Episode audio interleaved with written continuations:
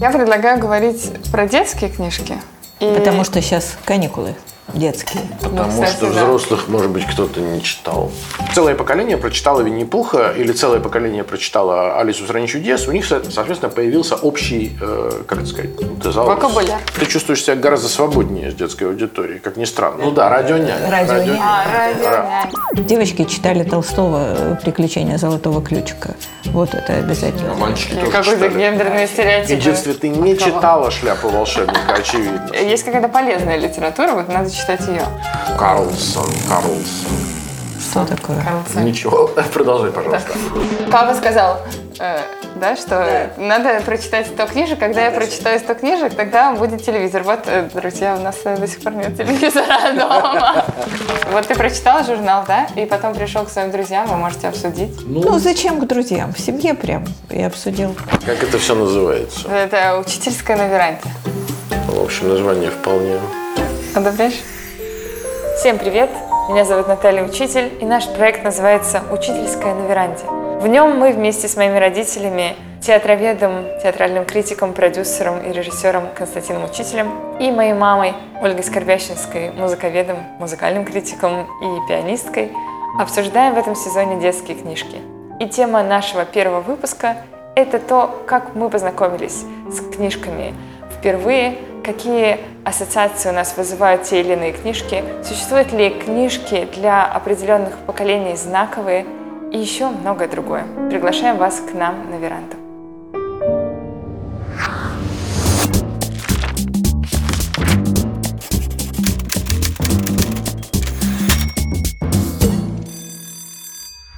Давайте сначала с вами обсудим, Каким образом вы вообще знакомились в детстве с книжками? Как они к вам попадали? Были книжные магазины. Их было, кстати говоря, гораздо больше, мне кажется. Были маленькие, большие книжные магазины. Но дело в том, что в них невозможно было приобрести интересующие тебя книжки. Потому что мы выросли в, ну, вот, в 70-х годах в условиях острого книжного дефицита. Угу. И ну, в общем, вот книжки, которые у нас лежат на столе, вроде там Мумитроли или Эмиля, э, их купить было довольно трудно. Ну, сейчас вот есть такая проблема. Ты приходишь, например, в подписные издания или в Дом книги, ага. или, или ну, какой-то большой книжный магазин. И тут огромный выбор. Он действительно фантастический. Там много какой-то, ну, очевидной ерунды и много чего-то, ну, очень интересного. Да? Э, во времена нашего детства ситуация была такова. Ну, например, вот какие-то книжки, они были просто предметом, ну, как сказать, э, такого активного преследования. Причем это не только детская литература, естественно. Ну, например, когда на русском языке, и, кстати, на украинском языке, когда вышла игра в бисер, да, то ну вот все мое поколение. Оно... Преследование, ты имеешь в виду, что хотели купить? Все хотели купить эту ну, книжку. Да. А я думала, что цензурное. Что, да, я тоже так. Во-первых, у нас просто дома было много книжек. А у вас?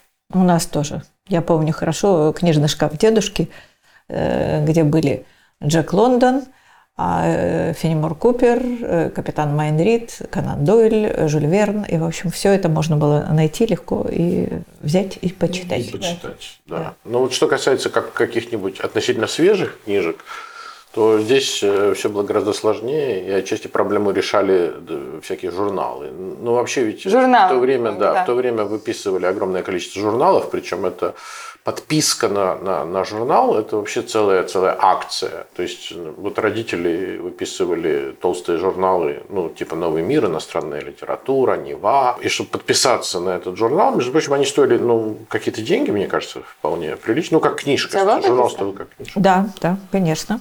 Изобретатель-рационализатор, да. юный натуралист, пионер – а у нас еще юный техник. Э, и, кстати говоря, э, э, вот Сережа, мой брат, он был очень хитрый, и он знал, что можно подписаться на всякие журналы из соцлагеря. Поэтому он подписал, например, журнал «Штука» польский, ну, потому что мама и потом мы немножко знали польский язык, то есть про искусство. Но вот когда я был маленький, то мне выписывали журнал «Миш», то есть «Мишка» польский журнал. И он приходил к нам в Кривой Рог, прям в почтовый ящик. Вот его. А, а он очень интересный был, потому что там много было всяких, кроме польских стихов и всяких рассказиков, там еще э, был, был ну, как это сказать, картонная заготовка или вырезание.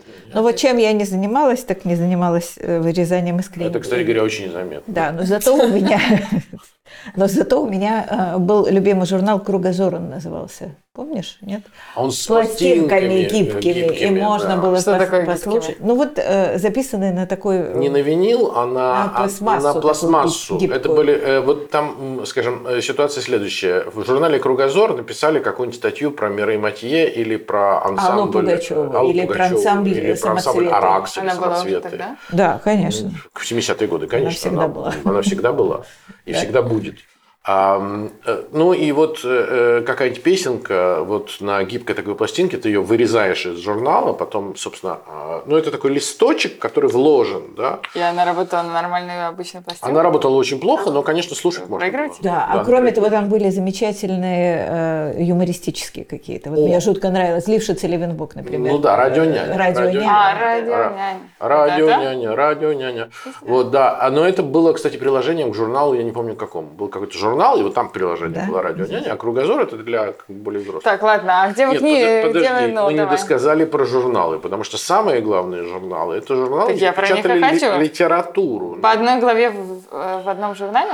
Не по одной главе, но какой-то кусок, да. И вот я читал с, с- где-то с начала 70-х до середины 80-х, не помню точно, ну, до начала 80-х журнал, журнал «Пионер» читал. И это был совершенно выдающийся журнал, потому что там, ну, там, конечно, про жизнь пионерской организации, там что-то про слеты, сборы, там что-то такое, но это, в общем, пролистывалось. Ну, как, собственно, и, и любая газета. Там первую страницу уже никто не читает, если там нет некролога какого-нибудь интересного. Там, э, э, в общем, пролистываешь первую страницу, а дальше начинается что-то любопытное. Там, во-первых, были прекрасные всякие стихи советских авторов, и зарубежных, кстати, прекрасные переводы. Я помню, что там я впервые прочитал Кушнера, Берестова. Мы пошли уже на взрослую литературу. Давай вернемся. Тема у нас детские книжки. Да это Ну, «Алиса детские в стране книжки. Там чудес». «Алиса в стране чудес», Прямо там в «Малыш и «Пионере»? Карлсон», Прям в прям в «Пионере», «Пионере», да. да. Сколько? Глава? Нет, полностью, полностью 6, 6 журналов или 7 журналов, или 5, я не помню наизусть. На целый год, да. Ну, не на Ну, то есть целый ты год. прочитал и дальше не знаешь, что будет дальше. Ждешь следующего Ждешь, месяца. следующий, через месяц тебя Как опускают сериал на, ящик. на HBO. Ну, как Дос- Достоевский писал. Вот точно так же. Только здесь ситуация такова, что в 19 веке человек писал, его публиковали. А и, он собственно, он сам продолжал. не знал, э, А что он там продолжение. писать. Ага. А в, а в 20 веке, ну, конечно, у них был этот текст, и они его распределяли. Ну, смысл заключался в том, что если ты хочешь, чтобы я не помню, там тираж, по-моему, миллион. Да, миллион да, да. детей, миллион семей подписываются на журнал «Пионер» или, или на журнал «Костер». В Ленинграде выходил журнал «Костер». Ну, чтобы подписались, но это как, вот, как абонемент в Да. филармонии. То есть, если ты хочешь, чтобы продавался абонемент филармонии, тебе нужен э, Тимирканов, там, Шлома Минц, там, Спиваков. э, ну, вот, если Лаул есть в абонементе, значит, все купят, э, ну, вот, кто, кто любит э, Петю, значит, И они будут купят этот вынуждены пойти на всех. На все шесть концертов. А году- еще часто делали так, в 12 номере Да. публиковали начало, Алисы, по-моему, было в 12 номере за 72 год, и все уже подписывались на 73 год, чтобы получить полностью ответ вообще на все вопросы. Да, да, да. И, и- А- и Карлсон, между прочим, Карлсон это же несколько книжек. То есть сначала Карлсон, э, который живет на крыше, потом Карлсон э, Прилетает опять, вернулся. опять, потом. И, в общем, это довольно долго все тянулось. Так можно было вам, встречались, например, с папой обсудить? Ну, с папой, не с папой, папа был маленький, с друзьями. С папой мы э, обсуждали. Мы обсуждали. Евгения Онегина. Евгения Онегина. Папе было сколько? Три года. Да. Или пять. Но это легенды и мифы. Это не легенды, знаем это точно. правда, правда, правда. Ну, вы могли, то Источником есть, является мама. Ну, Поэтому мы ничего Ну, точно ну, не подожди, теоретически, то есть вот ты прочитал журнал, да, и потом пришел к своим друзьям, вы можете обсудить. Ну, зачем к друзьям? В семье прям и обсудил. ну, ну, У меня была тетка, или- которая меня старше на 11 лет. Мы с ней Ага. читали одну и ту же Наташа. литературу, Наташа, да, Степина. И все время э, из-за этого ссорились, потому что э, она, к счастью, очень много играла на рояле. Поэтому в то время, да, в то время, когда она играла на рояле, я могла читать спокойно. А потом она вставала, у нее был перерыв на полчаса, и она говорила так, все, отдавай мне э, журнал. Я иду есть, мне непременно нужно ну, Вы читать. в читали за едой? момент». Ну, Наталья читала, да, за Я едой. скажу тебе честно, ты знаешь, э, Не надо продолжать. Ну почему? Э, Ну ты же знаешь, что люди вообще читали в туалете очень много. Ну да. Вот. Что вредно, кстати, эта привычка нехорошая. Вот, я потом перестал это делать. Но дело в том, что у меня появилась своя комната так, к 50, 50 годам. А раньше люди пользовались очень активно вот такого рода изоляцией. забрал? Да, люди читали везде, на самом деле. Смотри, э, во-первых, э, ну вот я помню очень Я хорошо, читала что... в школе на скучных уроках. Да на всех уроках. Ну, они были У папы скучные. все уроки были У меня, в общем, в основном были скучные уроки. Потом я читала в автобусе, когда ехала из школы в музыкальную школу с пересадкой. Ну, потом, когда ты ждешь, например, вот, э, предположим, ты пришел в музыкальную школу, тебя мама должна забрать, когда ты маленький, тебе лет 8. Иногда на тебя забывает, в моем случае. Ну, нет, меня мама не забывала, но там надо сидеть и ждать там после хора или после специальности. И, и собственно, чем ты занимаешься? Ведь раньше не было Сольфеджио никаких делаешь? мобильных телефонов. А во сколько ты начал читать? Я начал Расскажи. читать года в три. Дело в том, что это Три. находится в той зоне эм, Памяти, которая у тебя памяти, отсутствует. которая у меня отсутствует. Я не помню, как я начал читать. Я очень хорошо помню первое посещение библиотеки. Да. А я хорошо помню, как Ну, я давай, я начала читать. А ты? А ты? Да, у меня была великая книгачейка, моя прабабушка, э, бабушка Дотя. Да, ну она просто выписывала все журналы, она же была родом из Сибири. И вот у нас были «Сибирские огни», «Байкал», какой-то там еще вот такие, все эти сибирские журналы с- про эпопеи, про Сибирь. Вот Там всё не- это. невероятно длинные эпопеи. Да, она все это семьи, читала. У нас, да, э, дикое количество было этих журналов. Ну и, и периодически она читала мне тоже. В основном, когда я заболевала. Это у нее называлось отчитывать. Она приходила ко мне и читала мне вслух, э, пока я не выздоравливала все время. Вот, и так она начала мне читать, я не помню, сколько мне было, года четыре, наверное, начала читать Динку Осеевой. Ага. Такая замечательная Да. история про отважную девочку, которая живет на берегу Волги. Да мы знаем Динку. Да, знаем. Ну, я не думаю, что прям все, кто это смотрит, все знают Динку. Я, например, вот Динку в последний раз читал в 1977 году, и вот я так вот четко... Ну, расскажи про берег Волги, что? Эта Динка была девочка из приличной семьи, но у нее был э, мальчик, в которого, э, ну, она дружила с ним, была влюблена, не знаю, э, сын Бурлака на Волге, Ленька, очень такой какой-то несчастный, бедный, она его все время там подкармливала, но зато Ленька ее научил песни про Стеньку Разина, который там бросал э, что-то в набежавшую Так волну. что же Динка? Ну вот, и бабушка мне читала, читала. волну. да. Да. Бабушка читала, читала мне эту Динку, мне страшно это нравилось. А потом она в какой-то момент бросила читать, чем-то отвлеклась и сказала, ну все. Видимо, ты выздоровела. Видимо, я выздоровела, да. И все, сказала она, дальше читай сама. И мне пришлось читать самой. Но поскольку бабушка мне читала вслух, то я и стала читать себе сама вслух. С тех пор, кстати, у меня такой любопытный момент. Я всегда, когда читаю книжки, я слышу голос. Чей? Ну, чей-то, кто, э, того, кто мне читает. Причем иногда это женский, иногда мужской, иногда, в общем, разные по тембру, в зависимости, я не знаю, как это сказать. Раньше люди думали, что вообще вот звучащий внутри голос, это Вот, что-то нехорошее. Но в соседней комнате, иногда в этой же комнате сидела моя тетка, играла на рояле, и ей страшно мешало то, что я, как она говорила, «Буб- ты бубнишь, как панамарь. И она мне сказала, ну, послушай, ты умеешь читать про себя? Я говорю, как это? Ну вот, она говорит, не открывай рта. Это было изумление для меня. Но, в общем, как-то сначала я шеп- шептала что-то себе, потом стала, не открывая рта, что-то проговаривать. Но я всегда проговаривала. Вот, наверное, отсюда голос. Ну, в общем, короче говоря, к пяти годам я уже освоила этот навык чтения про себя. Ну, я думаю, пора э, раскрыть эту тайну мне, когда я начала читать. Ну да. Я не знаю, вы мне скажите, я не помню. Ты знаешь, это как-то Ты очень сложно, поздно очень начала поздно. читать. Наверное, вы где-то в, в полшестого, что-то такое. Ужасно. А почему Но я хорошо вышло? помню, как ты запретил у нас дома телевизор. Ну, как бы покупать. он- у нас его и нет. Да, его и нет, но и тогда и не было. Я ужасно хотела. Папа сказал, да, что Да. надо прочитать 100 книжек. Когда я Наташа. прочитаю 100 книжек, тогда будет телевизор. Вот, э, друзья, у нас э, до сих пор нет телевизора дома. Нет, я помню, что был дневник чтения. Ты в каком-то Я туда записывала все. Освежители для воздуха, не знаю. Книга «Как приготовить курицу. 10 способов». Я предлагаю нам все-таки поговорить вот о чем. Смотрите, многие писатели ну, в 20 веке, они почему-то писали именно детские книжки, либо они делали переводы. С чем это было связано? Ну, ты, наверное, говоришь в основном о, о русских Ну да, писателях, советских, о советских да. писателях. Да? Надо учесть, что это было довольно специфическое время, и, и когда мы говорим о детской литературе, то Но это была Да. внутренняя миграция, будем говорить откровенно. будем говорить откровенно. Да, писатели не могли опубликовать свои взрослые э, книги э, в 20-е, 40-е, 50-е годы. Они не могли опубликовать то, что В они могут. Их не печатали в поэты. 30-е, 40-е, 50-е, затем в значительной степени в 70-е. Но Хотя, ну, зато они могли делать переводы, им же надо было каким-то образом кормить себя и свою А вы семью. знаете они делали историю переводы. про человека, извини, пожалуйста, что я перебью, который, который говорил, что он делает переводы, а на самом деле это все писал он сам? Ну, это Ой, масса таких очень много, историй. конечно, да, конечно. конечно. Ну вот, делали переводы и, дел- и эмигрировали в детскую литературу. Вот по- начиная, наверное, с «Ежа и чижа», вот этого замечательного журнала 20-х, да, или 30-х годов, в котором Ну, работали 20-х, начало 30-х. Абориуты, э, Да, ну вот Хармс, ну, примером является, конечно, Хармс и, и, и, и Веденский, да, когда взро- дело не в том, что они не могли, им даже в голову не приходило, скорее всего, с определенного момента, там, с начала 30-х годов, что они вообще адресуют это какой-то, ну, что это будет напечатано. Было совершенно очевидно, что их, ну, так сказать, взрослое, в кавычках, творчество, то есть, ну, вот, а, а то, что они вообще пишут, да, они могут адресовать кому-то, кроме очень узкого круга своих друзей и знакомых.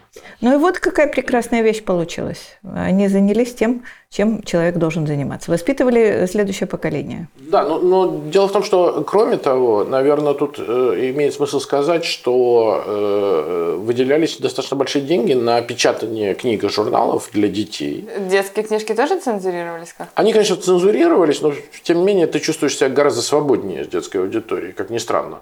И потом тут есть такой игровой момент. Ну, на самом деле, э, там тоже были очень, очень сложные цензурные рамки, но тем не менее ты мог чувствовать себя достаточно свободно в этих, даже в этих рамках. Потому что, ну, когда ты пишешь, ну... э, диск- Чиполлино. Ой, Чиполлино это, кстати, пример вот того, что, ну вот это э, как Достаточно раз... откровенная э, книжка. не, она она сегодня нам видится совершенно иной, чем раньше. Потому что раньше было огромное количество книг про революцию, и как богатые пытаются придержать власть в своих руках, и как власть безобразно себя ведет, да, а какие-нибудь революционеры, там, помидорчики всякие, то есть Наоборот, наоборот, вишенки. вишенки, луковички. Ага. Да, а вот сегодня это уже выглядит совсем иначе, потому что коллизии жизненные совершенно другие. Вот, а раньше было очень много литературы про революцию и про послереволюционный период. Это были всякие интересные Ну, книжки. Незнайка, Чиполлино это все-таки достаточно провокативные книжки. Нет, тогда они читались как книжки про э, их Светлое коммунистическое нравы. будущее. Вот было такое, нет, и либо это про светлое коммунистическое будущее, либо их нравы, то есть это все про мир капитализма, к нам это не имеет никакого отношения, как бы у нас тут жизнь хорошая, а вот у них там помидоры захватили власть. И... У меня возникает такой вопрос. Как вы считаете? Понятно, что книжка, она формирует отдельного ребенка. Она может сформировать целое поколение? То есть вот было поколение детей, которые читали вот это, и они на этом воспитались, и они выросли из-за этого такими. Ну, было поколение, они читали другое. Как вы думаете? Ну, во-первых, конечно, это немножко усиленно все формирует, и вот э, в школе все время нас доставали, чему учит вот гроза Ну, не- Островского. ну, не- да, Она, конечно, чему-то вроде как и учит, но, но она совсем не тому учит, чему, чему, ну, и вообще вот это учит э, литература. она- Ну, нет, ну, ну, ты понял, что. Безусловно, что книжки, э, форми- как и музыка, например, да, как и там, кино, э, формируют, э, формируют поколение. Безусловно. В случае с книжками это просто имеет более массовый эффект, потому что были огромные тиражи. Ну и вот целое поколение прочитало Винни-Пуха или целое поколение прочитало Алису в стране чудес, у них, со- соответственно, появился общий, э, как это сказать, тезаурус. Вокабуляр. Э, Да, тезаурус, вокабуляр. Короче, какие-то словечки, которые стали э, их общим, э, их общим бэкграундом. Я хотела сказать, что я решила, э, готовясь к этой встрече, поспрашивать своих родственников и друзей э, разных поколений, что они э, читали в детстве. Да, и получилось совершенно замечательно. Например, дедушка Адик, мой папа, он сказал, что он с увлечением читал Гайдара. И, в общем, он прочел всего Гайдара, это были 40-е э, годы, он сказал, что вот это для него говорило очень много. А Саша Сэндлер сказал, что он э, обожал э, Кассиля, и «Кондуиты Швамбрания» было для него настольной книжкой. А, вот это, скажем, конец 50-х годов. Ой, начало 60-х годов, когда у Саши, да, Короче, вскоре после блокады, там где-то там. Да. Да-да-да. Нет, это, это, конечно, конец 60-х годов, но это не очень характерный выбор, мне кажется. Но вообще-то, ну, мы все читали кондуита, но Тут еще работает такой эффект. У Оли младший брат, у меня старший брат. Соответственно, я читал его книжки, слушал его музыку. А у меня старшая тетя. Надя, А у тебя я старшая ста- тетя. Я Ну, поэтому и вот читала... э, Какие-то вещи передаются ведь не от родителей, а скорее от, от э, братьев Ну и хорошо, все равно мы можем сказать, вот э, Безусловно. И я бы сказала, что все так распределялось так. Сначала, э, там, скажем, в 40-х, 50-х был Гайдар, потом пошел э, кто? Кассиль, а потом а, уже с началом оттепели э, такой революционной книжкой была... Да, кстати говоря, девочки читали Толстого э, «Приключения золотого ключика». Вот это обязательно. А мальчики какой-то читали. гендерный Мальчик. И стереотип. детство Никиты, кстати. Да, детство Никиты, не думаю, что так для удовольствия читали. Ну да, Ну да, потом дальше пошел Детство Незнайка Носова. Это конец 50-х, э, Незнайка. А Потом а, пош- э, пошел, э, значит, Карлсон, который был переведен... Карлсон, Карлсон. Карл, что такое? Карлсон. Ничего, продолжай, пожалуйста. Говори. Да, в 53 году он был написан, Карлсон. Вы, э, Ну, переведен-то он А был. переведен он был в 67-м. Седьмом, да. И э, конец 60-х это, э, и начало 70-х это Карлсон, который стал особенно, конечно, популярен после мультика этого нашего Да. знаменитого. Говорят, что Астрид Лингрен его обожала. Это Мы про Карлсона еще, наверное, поговорим. Поговорим. Потом пошел, пошло поколение Алисы, это уже 70-е годы, Это Алиса папа. в стране чудес, это да, папа, это чуть позже, чем Карлсон. Потом пошли все повести Астрид Лингрен, потом Мумитроли, это 80-е годы, перевод Смирнова. И потом, наконец, Гарри Поттер, который всех Ну да. э, перебил и всех победил. В- э, С 98-го, что ли, года у нас стала эта книга публиковаться. Ну, и- и и та- начало 2000 Нет, ну понятно, что мы идем таким очень широкими шагами. Внутри этого было очень много всего другого. Конечно. Когда мы говорим о поколении, тут интересная вещь работает. Ведь когда мы говорим о детской литературе, э, либо ты читаешь эту книжку, будучи ребенком, до какого-то момента, да, и либо ты детям начинаешь читать эти книги. Либо тебя читают родители. Либо Ну тебе да, читают ну да, родители. вот. И, и- и вот, вот это на на самом деле сложная история, потому что, например, я в детстве прочитал «Шляпу волшебника», на меня это произвело колоссальное впечатление, потом я смотрел мультик, я был еще ребенком. А Оля уже была достаточно взрослой девушкой, училась там в музучилище, наверное, и она, соответственно, не... не- Я была уже... Я была уже взрослой девушкой и была уже замужем и ждала уже ребенка. Да нет, я говорю о том, что в детстве ты не читала «Шляпу волшебника», очевидно. Ну, то есть ты уже читала не Анну читала. Каренину, да? Ну да. А, а- а потом, когда родился у нас Илья, вот, то э, «Мумитролли», они уже были изданы достаточно широко. Я очень хорошо Вот, помню вот это. такая, вот такого? Нет, нет, нет. э, с синими, А, не-не-не-не. Синими суперобложками. Светло-сиреневое. С синими суперобложками, очень красивые издания, отдельные томики. И мы покупали их как-то поштучно где-то.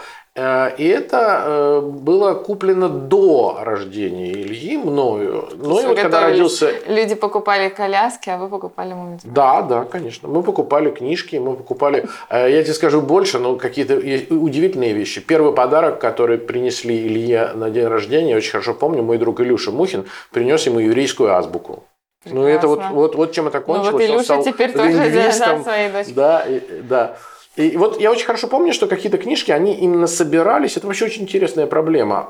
Когда э, ты думаешь, что твои дети будут читать с огромным интересом эти книжки, например, Жора Шифрин подарил Илье маленькому полного Жюль Верна, помнишь? Да. Вот. И надо сказать, что Илья прочитал две книжки, ну и как-то все это угасло.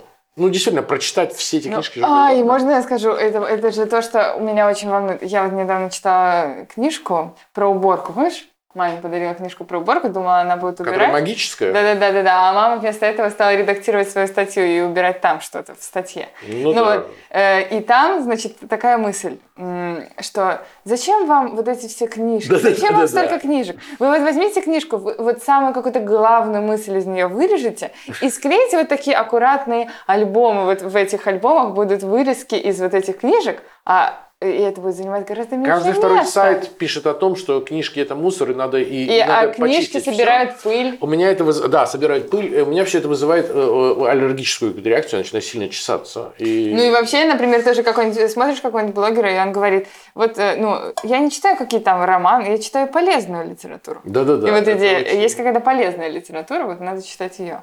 Ну вот нам показалось, что самое полезное, что мы можем э, вам, э, чем, ну, собственно, мы вас ну, учили учили читать, конечно, но, но вот одна из самых интересных для нас вещей – это, конечно, э, литература нашего детства. И надо сказать, что действительно, кроме этих книжек, которые вот мы сейчас перечислили, там «Алиса в стране чудес», «Малыш и Карлсон», эм, «Мумитролли», Эмили Зелененберги. Эмили Зелененберги. Кстати говоря, Рони, дочь разбойника. Ну, в общем, много, много Линдгрен. Братец-кролик. Братец Кролик и Братец Лис, да. Но, а между прочим, еще Эдуард Николаевич Успенский, потому что ну, О, мы бесконечно читали э, Простоквашино. А когда я был маленький, я обожал книжечку, которая вышла как раз в журнале «Пионер».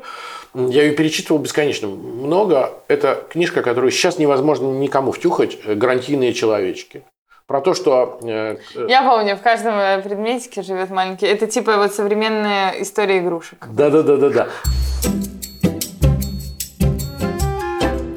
Вот у меня была идея, чтобы мы э, с вами в следующий раз встретились, поговорили про какую-нибудь книжку. Давайте мы выберем четыре.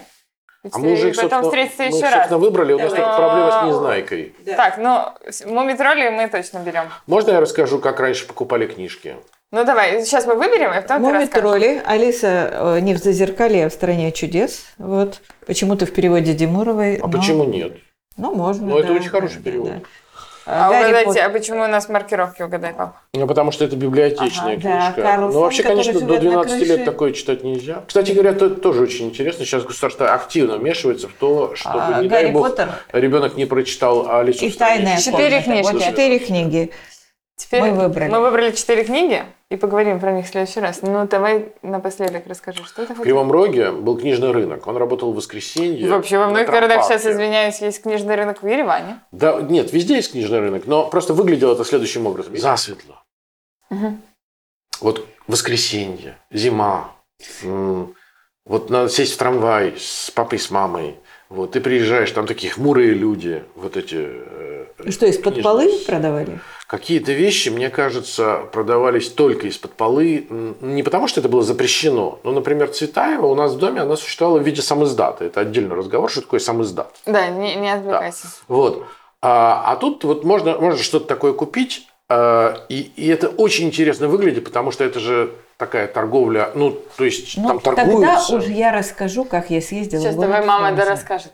Фрунзе? Давай, папа, давай, да ну давай. Это, ну, да. и в воскресенье это конец истории? Ну и вот счастливые, но довольные, они возвращались домой, домой знаешь, такая стандартная да. фраза. И вот они, мы возвращаемся, вот мама купила какой-нибудь э, томик Давида Самойлова, а, а э, мне купили, там, я не знаю, с иллюстрациями Билибина. Я очень любил русские народные сказки да. с иллюстрациями Ивана Билибина или Юрия Вознецова. До сих mm-hmm. пор их очень люблю. А, ну и вот, и, и вот невероятно счастливые люди, значит, съездили. Ну, то есть это, это прямо ну, трудно, трудно передать, насколько Как за грибами. Это, как за грибочками, да. То есть это довольно далеко, и еще так, в общем, экзотика. Сейчас в этом, в этом смысле, сейчас вот этот колоссальный выбор, он предопределяет некоторую растерянность э, читателя. Ну, так это же ну... сейчас самая популярная идея, что э, это мои книги, которые я купил, провожают меня, когда я иду снова в подписные издания, и там какая-нибудь фотография, такие грустные-грустные книжки, смотрят, как ты уходишь покупать какие-то новые книжки. Ну, я не могу не сказать еще об одном. Было огромное количество всякой литературы, ну, вот на грани научно-популярной, учебной. Например, э, а, а ты читала вот э, всякие про... Физики шутят. О, физики шутят, это взрослые. А вот были всякие детские, например, Ильин. Ильин. Ильин. Да, конечно. Как работает У меня было собрание сочинения Ильина. Как человек стал великаном, моя любимая как, как а, устроен... а вот это все аэропорт, это... это не, не, не, это уже технотриллеры для взрослых. А здесь вот просто э, детям объясняли, как работает Нет, молочный я завод. Нет, не технотриллеры, а вот книжка, в которой написано, как работает аэропорт, как работает Ну вот вокзал. это да, да, да. Да, да, да, да. И это целая традиция была, э, она была, ну это было очень здорово просто написано невероятно увлекательно. А картинки были? Конечно. Потрясающие, всякие потрясающие картинки. Вообще вот такой огромный разворот, где все. Нет? Не думаю, что это все было так роскошно издано. Это в основном черно-белые картинки, но очень хороших художников. И там, ну, ужасно интересно, я как сейчас помню, как, как делают сыр на заводе. Это ну, невероятно любопытно. Или как работают селекционеры, вот это все. Да? И говоря уж о том, что у нас дома было огромное количество математической литературы, там Левшина и Александрова, например. Левшину я обожала. Я помню до сих пор историю про нолик, э, э, который какие-то детские математические книги путешествия. Э, ну, в общем, на самом деле, вот именно из каких-то художественных книжек, это художественные, прошу заметить, книжки, я, собственно, понял, как устроены положительные, отрицательные числа, там, корни и все такое. Да? То есть это все в какой-то такой доступной, ну как сказать, развлекательной форме. Да. да, и это было, это было очень увлекательно. И это читали, ну, как в, огромных количествах. То есть не до того, как перейти к журналу э, «Квант» и журналу «Юный техник». Я предлагаю, мам, на... расскажи нам напоследок историю про город Фрунзе. Столица киргизской тогда республики, была выбрана э, нашим руководством для того, чтобы там провести отбор на конкурс имени Шумана. Угу. Раньше были такие, э, значит, не прямо, нельзя ты мог, нельзя не просто подать заявку, поехать угу. на конкурс за рубеж было совершенно невозможно, но можно было отбираться сначала на уровне факультета, потом на уровне консерватории, потом ты приезжал на всесоюзный отбор. И там выбирали всегда трех известных всем э, до начала отбора москвичей, москвичей да. Но ты зато мог туда, значит, съездить, бесплатно. поехать бесплатно, поселиться в гостинице, поиграть. И слетев с первого или со второго тура... Значит, оставался или тебя отправляли? Оставался, ты мог, значит, там как-то культурно развлекаться. Это даже кто-то говорил презрительно культурный туризм. И вот мы отправились в такой компа- компании, пять человек из э, Ленинграда на отбор Шумановский. Там был Александр Михайлович Сандлер, там был Сергей Щепкин, который сейчас в Жульярде преподает, там была я, еще два человека было. Ну, в общем, с первого тура слетели все. Э, сразу и же. Даже Очень он расстроился, но слетел. Но зато мы получили три или четыре дня свободных, которые мы провели замечательно, гуляя по книжным магазинам Фрунзе. Мы всегда так делали впоследствии на всех отборах. И вечером, собираясь в номере в гостинице у кого-нибудь, преимущественно у меня, все, значит, показывали свои трофеи, что они купили. Ну и вот я обнаружила, что в Фрунзе было дикое количество литературы на русском языке. Очевидно, не покупали. Там было мало интеллигенции, которая читала по-русски или вообще читала или почему-то считалось, что туда нужно... Да нет, ну просто это столица. Да, да. Но вот почему в Ленинграде не было? Но там мы купили совершенно потрясающие вещи. Я, например, купила там, до сих пор помню, «Восток на Западе» Завадской книжку, которую э, я зачитала до дыр, и Карлсона, потому что у меня был маленький тогда подопечный, сын э, Натальи Труль, да, э, и я купила для него Карлсона. Ну вот вечером все показывают, и Щепкин говорит, что я купил Готфрида Мальмонского. Вот до сих пор не знаю, кто это такой, но какой-то средневековый Минозингер или что-то в этом духе. Интересная книжка. А, ну, не, не будем, не будем. Серии литературных памятников. Там, значит, э, Саша э, или кто-то там говорит, а я купила Артура Хейли, боже мой, потрясающе. И мне очень стыдно, я говорю, я купила Карлсона. Тихо. И все так на меня смотрят. Странно для девушки 25 лет, 24 э, покупать, лучше, да, покупать Карлсона. Ну и, в общем, и тут меня спас Саша Сандлер – который обожал детскую литературу, он сказал, где, где ты купила Карлсона, я побегу, куплю еще трех себе. Это лучше, чем Готфрид Мальмонский. Вот эту фразу я запомнила до сих ну, пор. Ну, это лучше. Да. Ну, что? Нет, это примерно такое же. Я считаю, нам Подведи нужно... итог. Нет, никаких итогов. Я считаю, нам не нужно итог. Мы встретимся в следующий раз с вами. Да. А, обсудим какую-то одну из этих книжек. Давайте решим, какую. Карлсона. Да, отлично. В следующий раз мы обсудим с вами Карлсона. А пока Карлсон, что, я думаю, Карлсон, можно Карлсон. предложить... У, у, это фамилия. Успокойся. Фамилия как Иванов, да. Все знают. Это самая популярная шведская фамилия. Да. Ну что, пойдемте чай пить. Это был подкаст «Учительская на веранде». Спасибо вам за внимание. Вы можете оставлять лайки и комментарии. Мы всегда будем им очень рады. Обсуждали сегодня на веранде Наталья Учитель, Константин Учитель и Ольга Скорбящинская. Над выпуском работали Александр Кремнев и Анна Павлова.